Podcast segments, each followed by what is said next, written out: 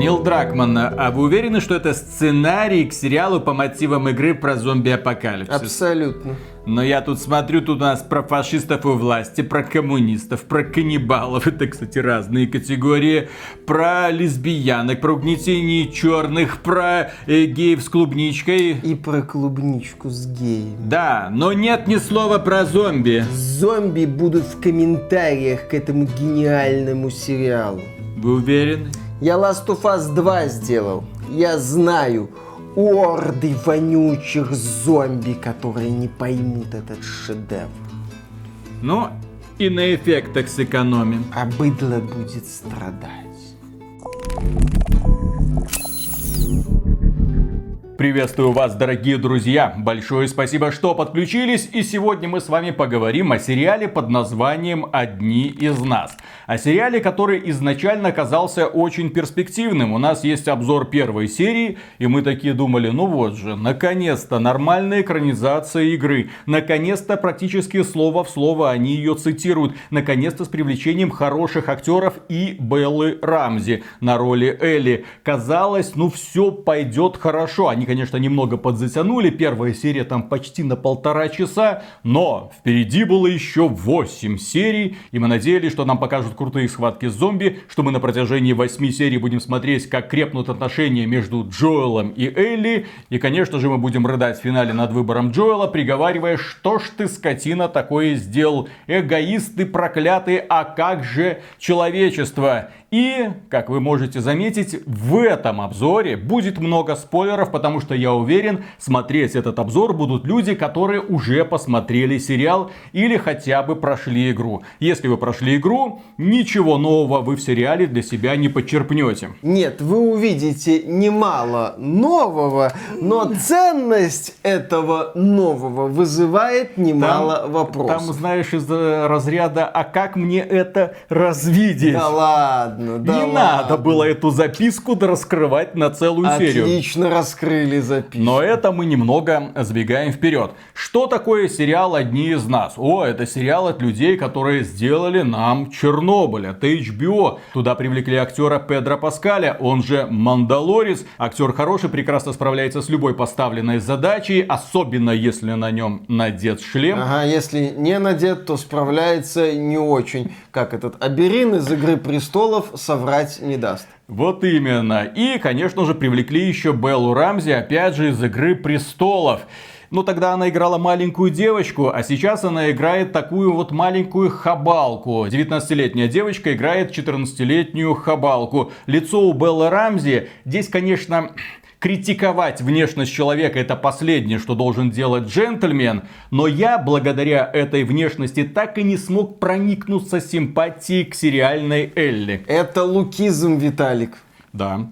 Нельзя так. Надо судить человека на основании его внутреннего мира. Вот смотри, первый Metal Gear Solid на PlayStation. Ты смотрел на лица Солида Снейка, Ликвида, Ацелота, Мэрил, других персонажей. Видел там, ну, пару таких вот полигончиков и условное обозначение глаз, носа и рта. Но все равно проникался к ним какими-то чувствами. Потому что тогда уже гений Хидео Кадзима рассказывал рассказывал нам захватывающую историю. И, в принципе, у меня вот что-то такое произошло с сериалом «Одни из нас». Да, лицо у Беллы Рамзи чем-то напоминает лица персонажей из Metal Gear Solid 1, но, тем не менее, видно, что она старается, видно, что в драматичных моментах она хорошо отыгрывает, и у нее многое получается. Но прежде чем мы продолжим, реклама на этом канале.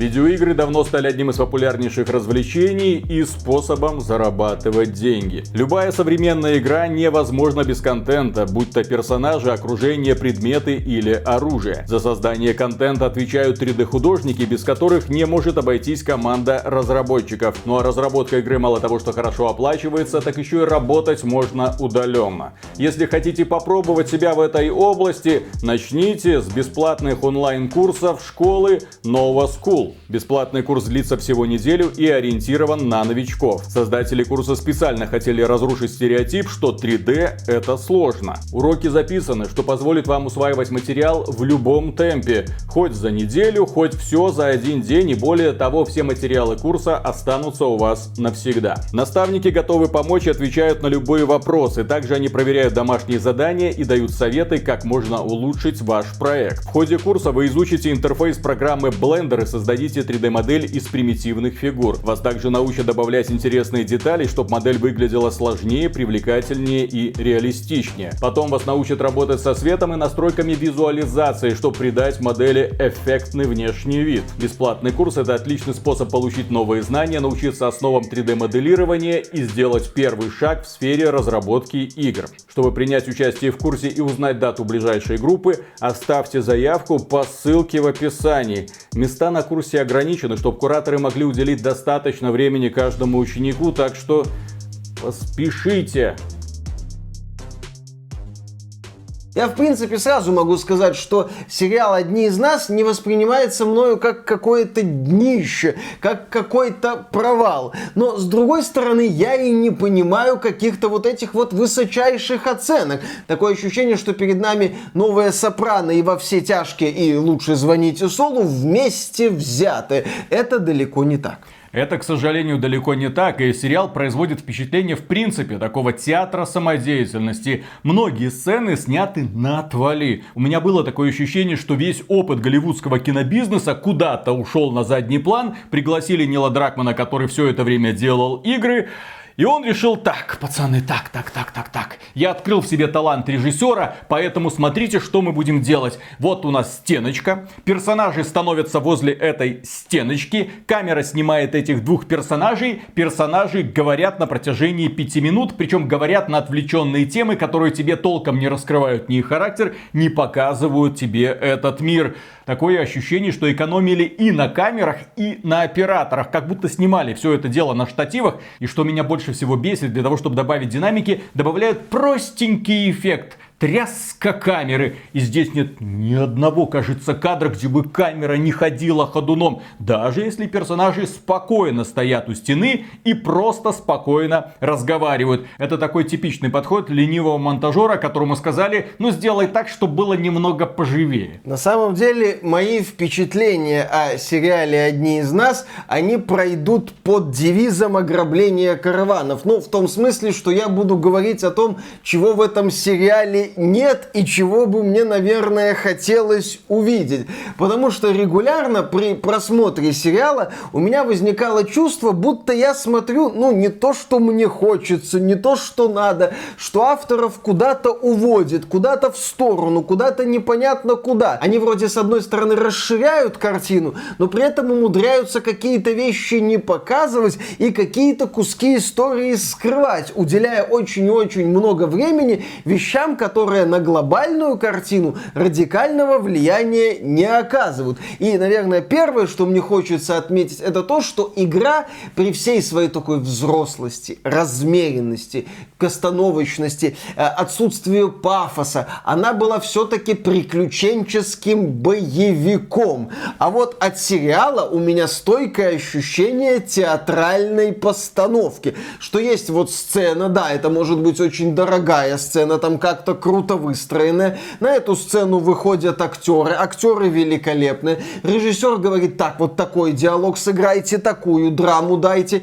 Они дают, хорошо. Потом эту сцену убирают и появляется следующая сцена. В процессе вот приключения Джоэла и Элли, приключения, я здесь слово это использую очень условно. От стеночки к стеночке. Да, вот от, от какой-то одной сцены к другой сцене. Нет ощущения движения, нет ощущения, собственно, дороги. Нет ощущения того, что они прошли фактически из одного конца США в другой конец. У меня случился забавный момент с восприятием этого сериала. Когда под конец начинается зима, герои приходят там куда-то на север, я действительно подумал, что, а, почему зима? Они ж на север пришли, точно, Миша. Нет, Зима, потому что ну, как год где-то примерно шли. Не было у меня ощущения того, что они так долго не, идут. Не, не, они не год куда-то шли. Дело в том, что в предыдущей серии была осень, В следующей серии сразу зима. То есть такие вот резкие переходы смазывают ощущение долгого пути. Ну а теперь давайте поговорим, о чем этот сериал. И для того, чтобы понять, о чем этот сериал и получить полное представление о сюжете, вам достаточно посмотреть первую серию и последнюю. Все, что между ними, не имеет никакого отношения к главному сюжету. Ни малейшего. Ничего не происходит. Вы просто заканчиваете смотреть первую серию, начинаете смотреть девятую серию, и вы поймете, что сэкономили кучу времени. Дело в том, что Миша правильно сказал. Когда ты играешь в Last of Us, ты на протяжении всего этого времени, а это где-то 15 часов, находишься всегда рядом с Джоэлом и Элли. Джоэл это главный герой, который который сопровождает девочку Элли через всю Америку к точке назначения. Когда-то произошел зомби-апокалипсис, прошло 20 лет, мир превратился в очень неуютное место. И, естественно, для того, чтобы доставить очень-очень особенную девочку, почему она особенная? Потому что у нее иммунитет к этому грибку. Здесь не вирус, здесь не бактерия, здесь у нас виновником становится грибок, который проникает в центральную нервную систему человека и превращает его в зомби. И вот они идут через всю Америку. Меняются сезоны, как мы уже отметили, сезоны меняются резко и внезапно. В игре нам показывают, как крепнут между ними взаимоотношения, потому что они всегда рядом, обмениваются репликами. В игре куча сюжетно-постановочных сцен, тебе интересно за этим наблюдать. И к финалу, когда вот уже дружба между ними так вполне себе окрепла и оформилась, ты такой понимаешь, не, ну Джоэл-то, наверное, был прав. Вот молодец, да, он спас Элли, вот красавец, вот это мужчина. Я бы, наверное, поступил точно так же на его месте. Но, к сожалению, сериал у нас не о Джоэле и не о Элли. Ну, не только о Джоэле и Элли. Я все-таки считаю, что отношения между Джоэлом и Элли здесь показаны хорошо. Ну, не то, что там прям как-то супер круто, но хорошо. Показано вначале, как Джоэл отстраненный от Элли. Потом, как с помощью тупых шуток Элли удается слегка до Джоэла достучаться. Ага, ага. То есть у нас в первой серии они познакомились, во второй серии что-то более-менее, но опять же, Джоэл теряет свою боевую подругу Тесс, и поэтому отношение к Элли у него скорее негативное. Вся третья серия, вся третья серия, вот эта легендарная, где два мужичка кормят друг друга клубничкой, ее просто вычеркнуть нахрен, она не нужна для этого сюжета. Но тем не менее Миша считает, что это лучший эпизод в сериале. Почему? Потому что нам впервые показывают историю выживания двух геев в условиях зомби-апокалипсиса. Нам показывают на самом деле законченную историю двух людей, которые оказались... Двух условиях... геев неважно, двух людей, они в первую очередь люди, Виталик. А когда они разделись до гола и залезли друг другу в кроватку и начали друг друга пехать? Пехать. Во-первых, э, персонаж Ника Офермана был неопытен в этом вопросе, и второму персонажу приходилось раскрывать своего друга во всех смыслах. Я все понимаю. На мой взгляд, третья серия снята гораздо лучше, чем все остальное. По крайней мере, это целостная, законченная история двух людей. Но у меня, извините, не то чтобы гомофобия, но когда мне откровенно показывают, как мужики начинают, бородатые причем еще мужики начинают сосаться, и когда они вот так вот нежно трутся друг от друга волосатыми своими э, грудями, э, у меня, знаете, возникает чувство глубочайшего отвращения, и я ничего с собой поделать не могу. Потом, конечно, это веселая сценка, где они друг друга кормили клубничкой, веселая сценка, где они встречали Джоэла и. Ну, ну дай мне уже клубничку, ну, ну на, ам, м, такая вкусная. А, да, Джоэла и Тесс, типа нам показали, что они пересекались когда-то в прошлом, потом, когда они решили умереть в один день, когда уже так повзрослели, стали старенькими, дряхлыми и немощными, ну ты такой, ну ладно, ладно, очень неплохо, если у тебя нет предубеждения геем, ты, вероятно, посмотришь это с блаженной улыбкой, как это сделал Миша. Но проблема в том, что это отдельная история, отдельная от всего сериала. Ее вполне могли сделать фильмом. Тем более хронометраж у этой серии за один час. Там час двадцать, по-моему. Ну, час десять. И если бы мне сказали, а не хочешь ли ты, Виталик, посмотреть очень классную, очень трогательную историю, как два гея выживают в условиях зомби-апокалипсиса, я бы сказал, нет. Нет, а так я вынужден был это посмотреть, потому что нужно было сделать впечатление по поводу сериала «Одни из нас», за что создателям этого сериала огромное, блин, Спасибо. Ну вот здесь Виталик прав, я с ним соглашусь, что если бы это был отдельный фильм, я бы его смотреть не стал. Но поскольку это часть сериала «Одни из нас» про приключения Джоэла и Элли в условиях постапокалипсиса, я это посмотрел. И когда я смотрел эту третью серию, собственно, на третьей серии я начал что-то подозревать.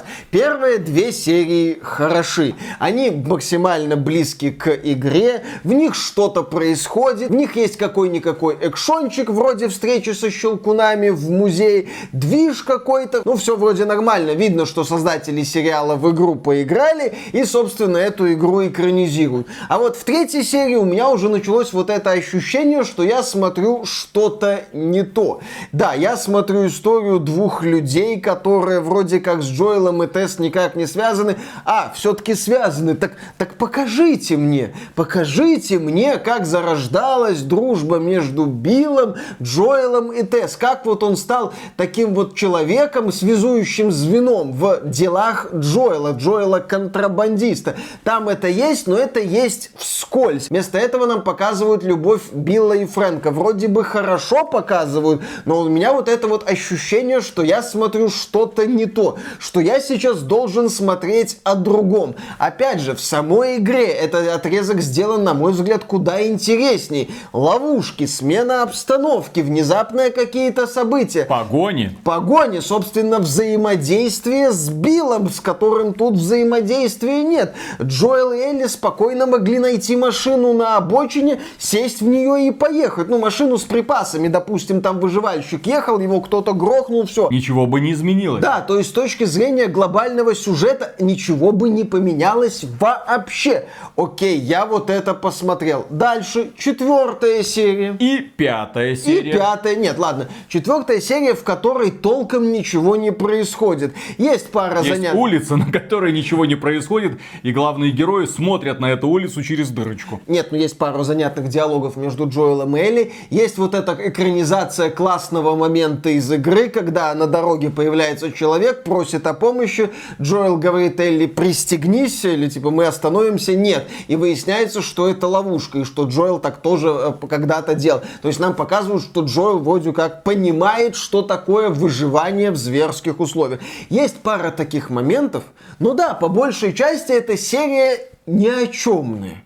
Окей, они приходят, там в этом городе что-то происходит, есть предводительница новой власти, которая ранее была среди повстанцев. Что за новая власть? С кем они сражаются? Какая-то новая власть, какие-то повстанцы, кто-то друг с другом за что-то. Если ты хочешь рассказать историю какого-то события, особенно если ты на это отводишь две серии, блин, а это полнометражный фильм, будь добр, раскрой мне и причину конфликта, и людей, которые в нем участвуют. А здесь ничего этого нет. Они пришли, кто-то с кем-то сражается, и два черных брата пытаются спрятаться от этой новой власти, сидя на чердаке. Потому что один из братьев ранее был коллаборантом и сдал лидера сопротивления. А лидер сопротивления это брат вот этой новой предводительницы как бы этого поселения. И соответственно у нее на этого чернокожего коллаборанта зуб. Окей, есть конфликт с кульминацией в финале пятой серии. Но что происходит в сериале? Вот этот черный коллаборант просто рассказывает, что он сделал. А вот эта предводительница новой власти как-то вспоминает своего брата. То есть, опять же, мы натыкаемся на вот эту ситуацию, что я, наверное, должен был посмотреть, как это все развивалось, но вы мне это не показываете. Вы об этом рассказываете. При этом у вас вся четвертая серия вообще-то ни о чем. Замечательный подход. У вас этот конфликт как бы на две серии, но вы ограничиваетесь э, парой диалогов о нем. И в финале, естественно, вот эта драма между предводительницей власти и бывшим коллаборантом толком не работает. Работают отношения между этими братьями, взаимодействие Элли и с младшим братом.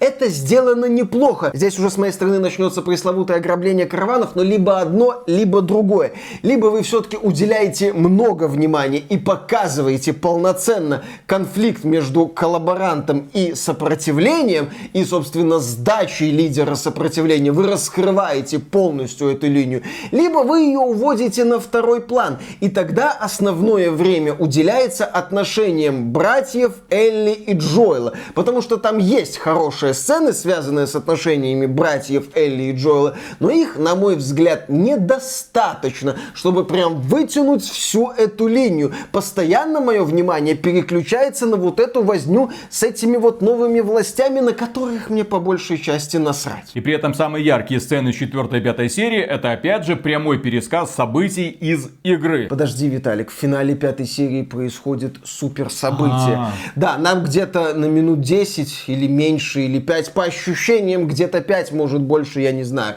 Но очень мало. Но нам показывают мощь орды зомби. Если вы не в курсе, действие сериала разворачивается в период зомби-апокалипсиса, но в течение предыдущих серий нам показывают несколько штук, по-моему, зомби как-то так. Они где-то там очень далеко, очень на фоне. Я понимаю, что такие фильмы, естественно, они про людей, про их отношения, про то, кто как выживает. Но то, как далеко здесь задвигают зомби на второй план, вызывает определенные вопросы. И вот, в финале пятой серии нам показывают орду зомби, нам показывают местного здоровенного бронированного зомби, секунд на несколько, который разрывает одного персонажа и все, на этом все заканчивается. Снята эта сцена, ну, более-менее кое-как, я бы не сказал, что она как-то круто поставлена. Там происходит возня, стрельба, хаос, кое-как показали и все. И почему я на этом так много заостряю внимание? Потому что это единственный момент во всем сериале на 9 серий в антураже зомби-апокалипсиса, где нам, собственно, показывают мощь, ну так вот прям конкретно показывают, прям мощно показывают эту орду зомби. Там еще был момент во второй серии с но это так вот, чисто в фоне. Дальше, в общем-то, все. Какое верное слово ты, Миша, подобрал? Все. Да-да-да. Дальше начинается полный коммунизм. В шестой серии Джоэл и Элли приходят в поселение, где живет его брат. Да, у него есть брат, Томми. мы про это забыли рассказать. Но тем не менее, они вот оба пережили этот апокалипсис. Джоэл занялся контрабандой, а братик наконец-то встретил единственную ненаглядную женщину и осел. Начал плодить детишек, все у них хорошо. И живет это сообщество в условиях полного коммунизма. Ничего своего у них нет, вот общий общий склад, общие вещи. Если что-то человеку нужно, то вся коммуна делает так, чтобы ему было где пожить и где согреться.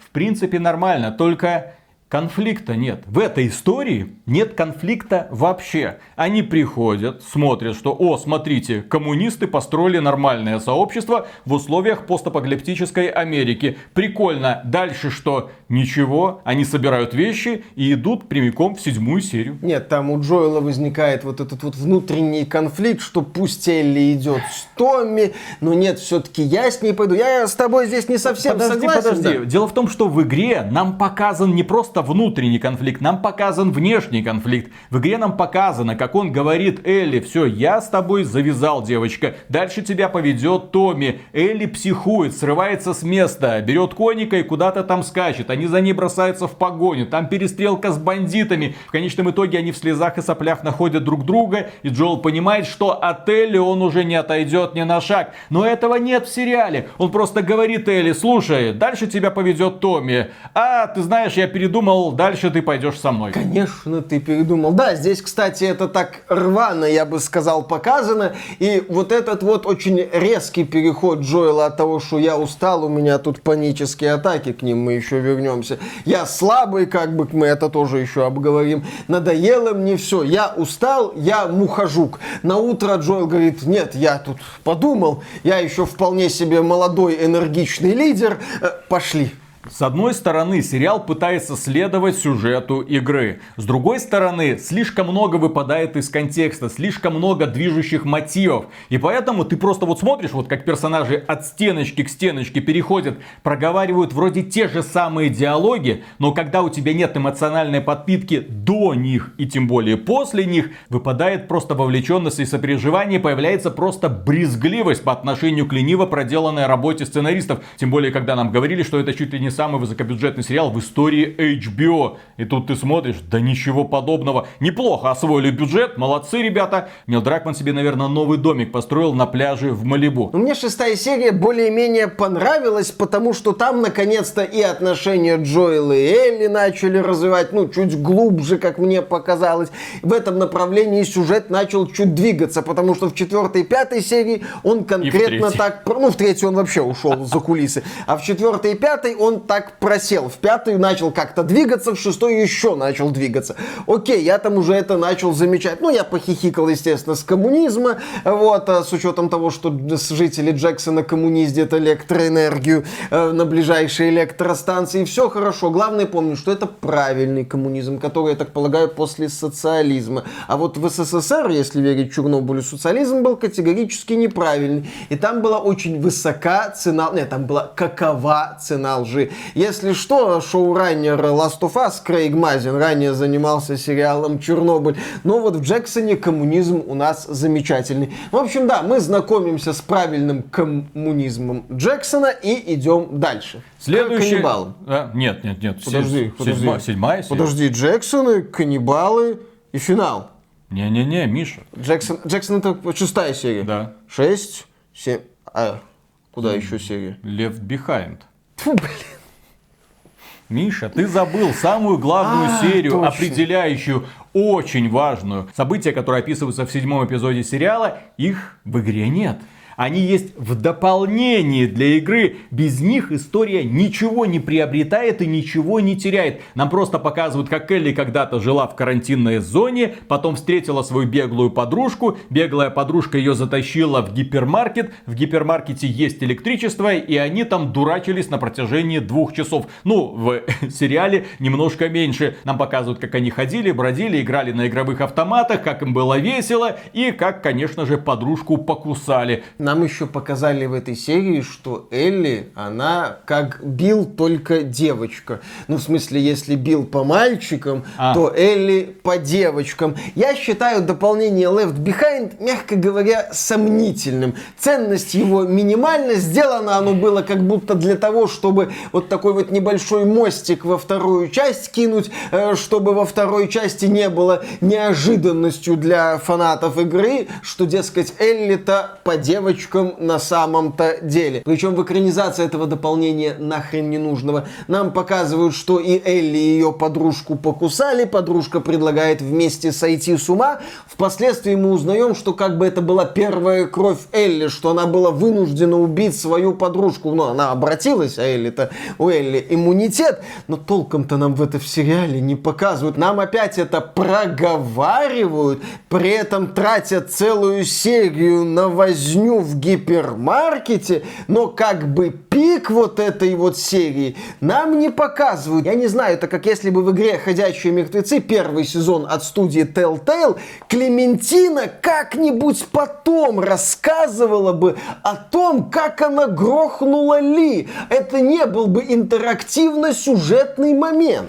Итого мы рассмотрели уже 7 серий. Из них 3 можно просто вызернуть нахрен и ничего не изменится. Блин, ну события седьмой серии с одной стороны вроде как нахрен не нужны. С другой стороны седьмая серия заканчивается так, что без ее контекста ты не будешь понимать, а что происходит в восьмой. Джоэл получает ранение от трех бомжей э, в животик. И теперь Элли вынуждена оберегать Джоэла, правда, она попадает в руки, о боже мой, каннибалов. Слушай, я, Виталик, давно в игру играл, ты недавно. Поправь, если я ошибаюсь. Но когда Элли сталкивается с представителем сообщества каннибалов, там есть прикольный момент, когда на них зомби нападают. И мы, играя за Элли, как-то от этих зомби отбиваемся. Причем долго отбиваемся. Ну, да, долго да? это все-таки уже игровая условность, но тем не менее. В сериале она встречается, держа их на мушке. Они мило общаются, она получает лекарство для Джоэла.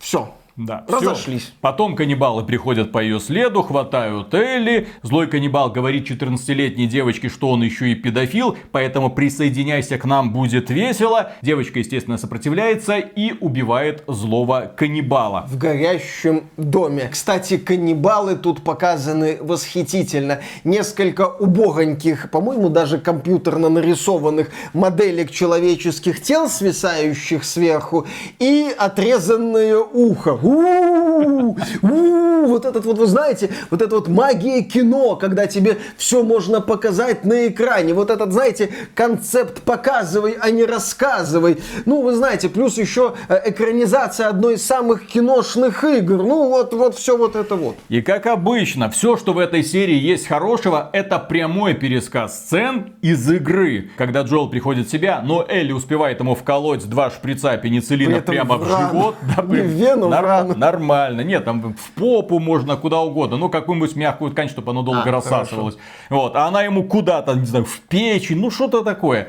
Ну, главное, что помогло. Главное, что помогло, Джоэл сразу поднялся и сразу пошел, заодно немного попытал доставшихся ему каннибалов, где находится Элли. Они ему показали. Сцена один в один из игры. Если вы просто посмотрите нарезку сцен из игры, вы не просто ничего не потеряете, вы еще не будете морщиться от внешности Беллера. Это, ну ладно, это, это моя... Это, извините, я не могу. Я ничего не могу с собой поделать. Мне игровая версия Элли намного больше нравится. Она мне намного ближе. Все, заканчивается седьмая серия. О чем она была? О том, что есть каннибалы, которым нечего жрать, и поэтому они кушают и своих соплеменников, и каких-то людей, которых они находят. Ну, им нечего есть. Они не могут толком охотиться. Охотиться может только Элли. Она завалила оленя. Каннибалы подумали, о, можно и оленя похавать. Но Элли у них оленя забрала, поэтому каннибалы решили похавать конкретно Элли. Все. Ну, еще в этой серии есть постерония. Одного из каннибалов играет Трой Бейкер, актер, озвучивший Джоэла. И он получает тесаком от Элли вот по шее. Здесь, кстати, забавно. Дело в том, что Трой Бейкер это один из самых востребованных актеров озвучки в игровой индустрии. Он сыграл главного героя в Last of Us, он сыграл главного героя в Bioshock Infinite. В огромном количестве других проектов он принимал участие. И, наконец-то, его пустили на большой экран. Ему досталась роль главного сообщника, предводителя каннибала каннибалов. Таким образом, он в одной сцене пытается убить Элли. То есть Джоэл, ну, ты знаешь, что это Джоэл перед тобой-то на самом деле стоит. Джоэл пытается убить Элли, но Элли убивает Джоэла своими руками. Ага. И тут начинается девятая серия. И в девятой серии нам показывают актрису Эшли Джонсон, которая подарила голос Элли в игре. И здесь она играет мать Элли. И она беременна, и она дает жизнь Элли. Элли родила Элли, а Элли убила Джоэла, а Джоэл хотел убить Элли. Господи, Гениаль. сейчас голова взорвется Кодима от этих мыслей. Гений. Э, Нил Дракман дважды гений. Да, и дело в том, что когда рожалась Элли, мать Элли была укушена, и поэтому Элли иммунитет к этому грибку. Нам объясняют этот момент. Ну и дальше, по сути, просто финал игры. Джоэл и Элли приходят приходят на базу цикад. Джоэлу сообщают о том, что для того, чтобы понять, как это все работает и, возможно, получить вакцину от грибка Элли нужно убить. Джоэл выносит нахрен всю базу цикад, забирает с собой Элли, говорит ей там всякую фигню, что там куча было этих иммунитетных, что, в общем-то, ничего они не могут. Пошли спокойно жить к брату. И они, собственно, уходят жить к брату. То есть финальная серия, она плюс-минус близка к оригиналу, то бишь к игре. Тут даже есть, да, вот эта сценка с жирафом очень хорошо сделанная. В общем, Когда они все. находят жирафа, там пытаются его гладить.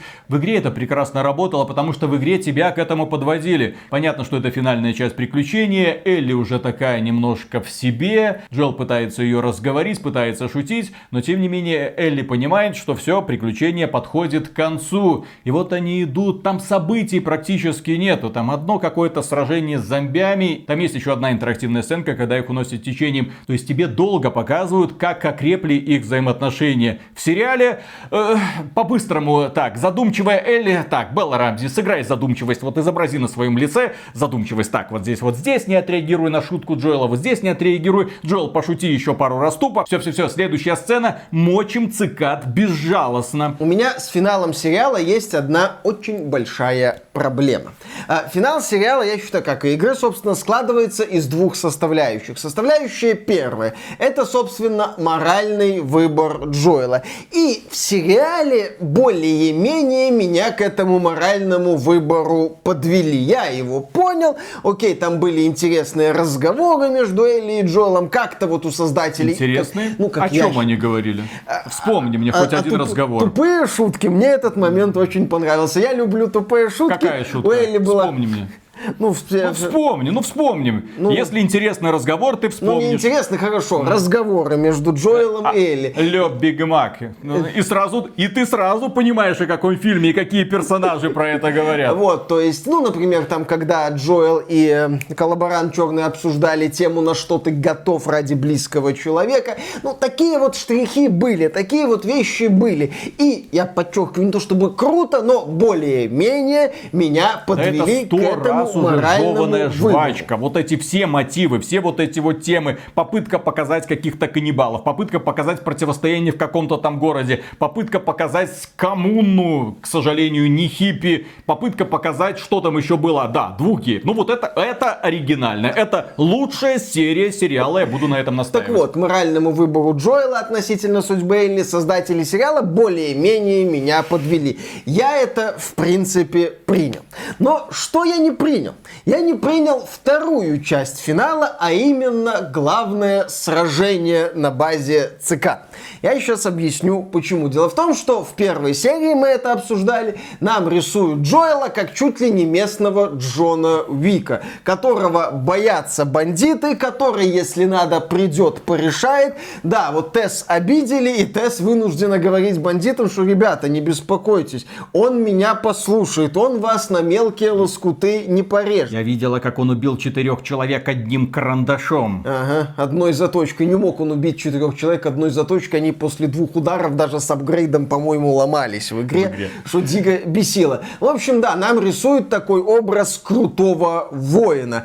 И потом, в следующих сериях, нам показывают, что для Джоэла проблемы пара щелкунов, несколько гопников это прям напряженная битва, встреча с другими несколькими гопниками заканчивается для Джоэла дырой в пузе. Эффективность Джоэла в сражениях в последующих сериях крайне мала. Его боевые навыки можно сравнить, пожалуй, с навыками Вадима Елистратова по написанию обзоров видеоигр. То есть Джоэл в боях не очень в последующих сериях. Его всегда выручала Элли. Все время все заканчивается тем, что он в сериале попадает в просак, и его выручает Элли. Ну, в общем, не очень. Еще и панические атаки. Это, кстати, ружье Бондарчука, которое так и не выстреливает. Да-да-да-да-да. Я долго думал, зачем внезапно у Джоэла панические атаки? Ни зачем, просто ни зачем, ни зачем. И вот финальная сцена, финальный бой, база цикад, база, где как бы, ну, по местным меркам тренированные бойцы посильнее гопников. И тут Джоэл по щелчку какого-то волшебного пальца превращается то ли в местного Джона Уика, то ли в местного Рэмбо образца Рэмбо 3. так. В Александра Невского из перестрелка в Рио Браво. Именно так. В общем, Сводит он- губки, берет ствол и идет пиу-пиу-пиу. И- Вот и- так вот, вот так вот, вот так вот, вот так вот. И всех перестрелял. Да, и эффектно и эффективно разваливает полностью базу ЦКАД, где, повторюсь, сидят тренированные люди. Это как? Вот такой вот внезапный режим во- за себя и за Элли, за себя и за Элли. Вот так вот внезапно Джоэл решил всех перестрелять. Для меня лично это вообще не сработало. Это очень сильно, ну, как это подпортило впечатление от финала сериала. Кстати, в финале игры Last of Us помнишь, есть такая арена, где много-много-много щелкунов, и по ней надо аккуратно вот так вот ползти. Я помню, это один из для меня был самых запоминающихся моментов игры, потому что я его прошел по стелсу, я буквально там вот на курточках аккуратненько каждый шажок высчитывал и пару зомби убил за точкой специально для таких целей сэкономленный. Зомби кончили с пятой серии. Да, действительно, да. Ну, у нас же зомби-апокалипсис и все такое. Если подытоживать свои впечатления Кому, о сериале блин, Last это могло понравиться? Объясните ну, мне. я не считаю этот сериал каким-то бесконечно провальным, но, наверное, я бы его прекратил смотреть где-то серии на 4-5, если бы это был обычный сериал. Итак, выводы. С моей стороны, смотреть этот сериал не было никакого смысла. Игра гораздо лучше, она гораздо убедительнее тебе показывает и этот мир, и персонажей Джоэла и Элли. Слава богу, создатели игры на тот момент не пытались тебе раскрыть историю каждого отдельного персонажа, упомянутого в какой-нибудь записке. Ты просто шел, наслаждался этой историей. Я не наслаждался игрой, но тем не менее тема взаимоотношений Джоэла и Элли меня зацепила. Я про это много раз говорил. Но дело в том, что рядом со мной в процессе просмотра этого сериала была моя жена. И она не играла в игру. Она не знает, что это такое. И вот когда она увидела, чем заканчивается девятая серия, она спросила, это все? Я говорю, это вообще, да, это все, конец истории. Она спросила, а что за фигня? Ну, то есть, сидишь, смотришь, тебе хочется, чтобы тебе рассказали, а, интересную историю, чтобы эта история, б, чем-то интересным заканчивалась. А здесь нет ни того, ни другого. Здесь есть много разных таких себе историй, очень таких себе, очень средних. Сериал тебе кое-как пытается показать, как крепнет взаимоотношения между Джоэлом и Элли, но Элли изображает Белла Рамзи, поэтому очень сложно проникнуться к ней симпатией. Что я такое говорю? Ну ладно, это уже мои собственные тараканы в голове. И в финале заканчивается ничем. Джоэл вел Элли в одну сторону, повел в другую сторону. Мораль мысли, о чем это, зачем это. Финальная мысль, пожертвовали бы вы Беллой Рамзи во имя человечества. Я бы просто пожертвовал. Извините. Нельзя, нехорошо.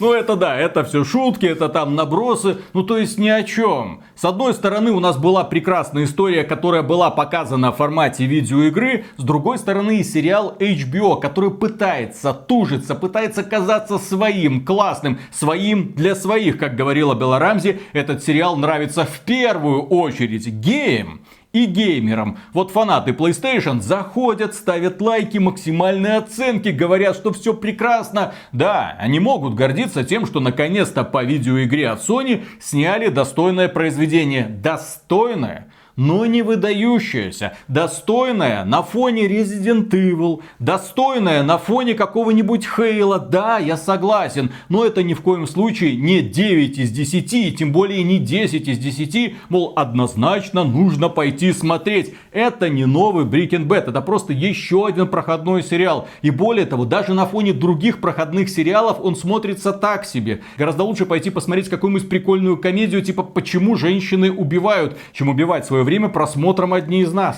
Я скажу следующее. Когда анонсировали этот сериал, когда появилась первая серия, у меня в голове была мысль, что ну вот, есть дорогой сериал по мотивам Last of Us, то есть киношные игры, где разработчики сериала будут следовать, так сказать, игре, и тогда зачем игра? То есть зачем существование Last of Us или Last of Us Remake ныне, когда есть сериал? То есть там пользователям ПК или PlayStation которые по той или иной причине пропустили игру Last of Us, можно будет сказать, осмотрите сериал. После того, как я посмотрел сериал, я могу с уверенностью сказать, а поиграйте в игру. Она лучше, да, в ней не самый выдающийся геймплей, да, в ней очень простая механика сражений, да, там много таких повторяющихся моментов в, в том, что касается, собственно, игровой составляющей. Там, по сути, два режима. Это сражение с зомби простенькие и сражение с людьми. Иногда есть отступление, но там есть отступление, там есть эффектные моменты, там более, что ли, грамотно продумано повествование, Там в отличие от этого сериала Элли, а не Белла Рамзи. Ну, там Билл грамотно показан, без таких вот отступлений. Слушай, с этой экранизацией записки они вообще могли сделать процедурал по мотивам Last of Us.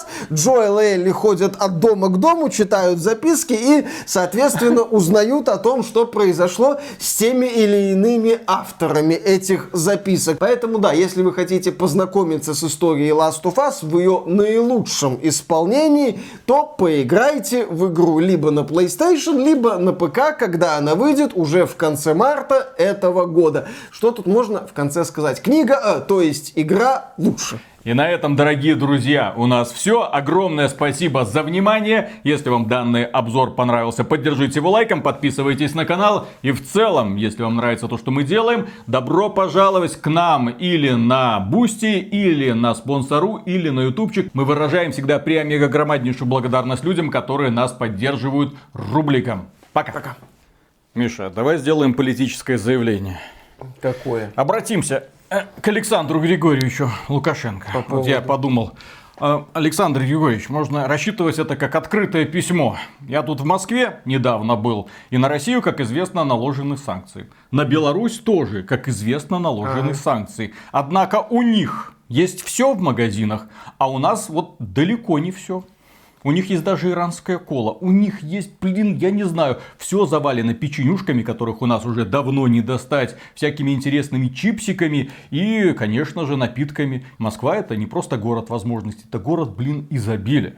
Я, конечно, был в шоке от этой поездки, от того, насколько она красивая, насколько она похорошела при Собянине.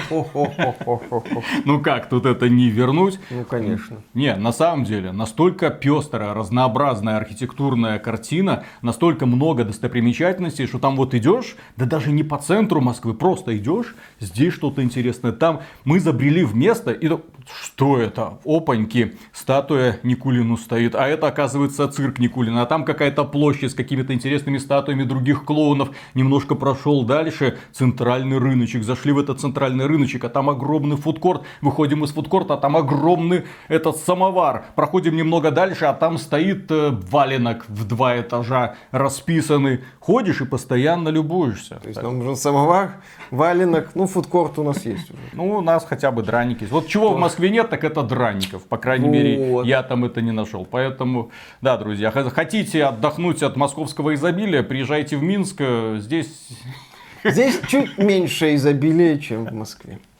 ладно, начинаем. Поехали. Раз, два, три.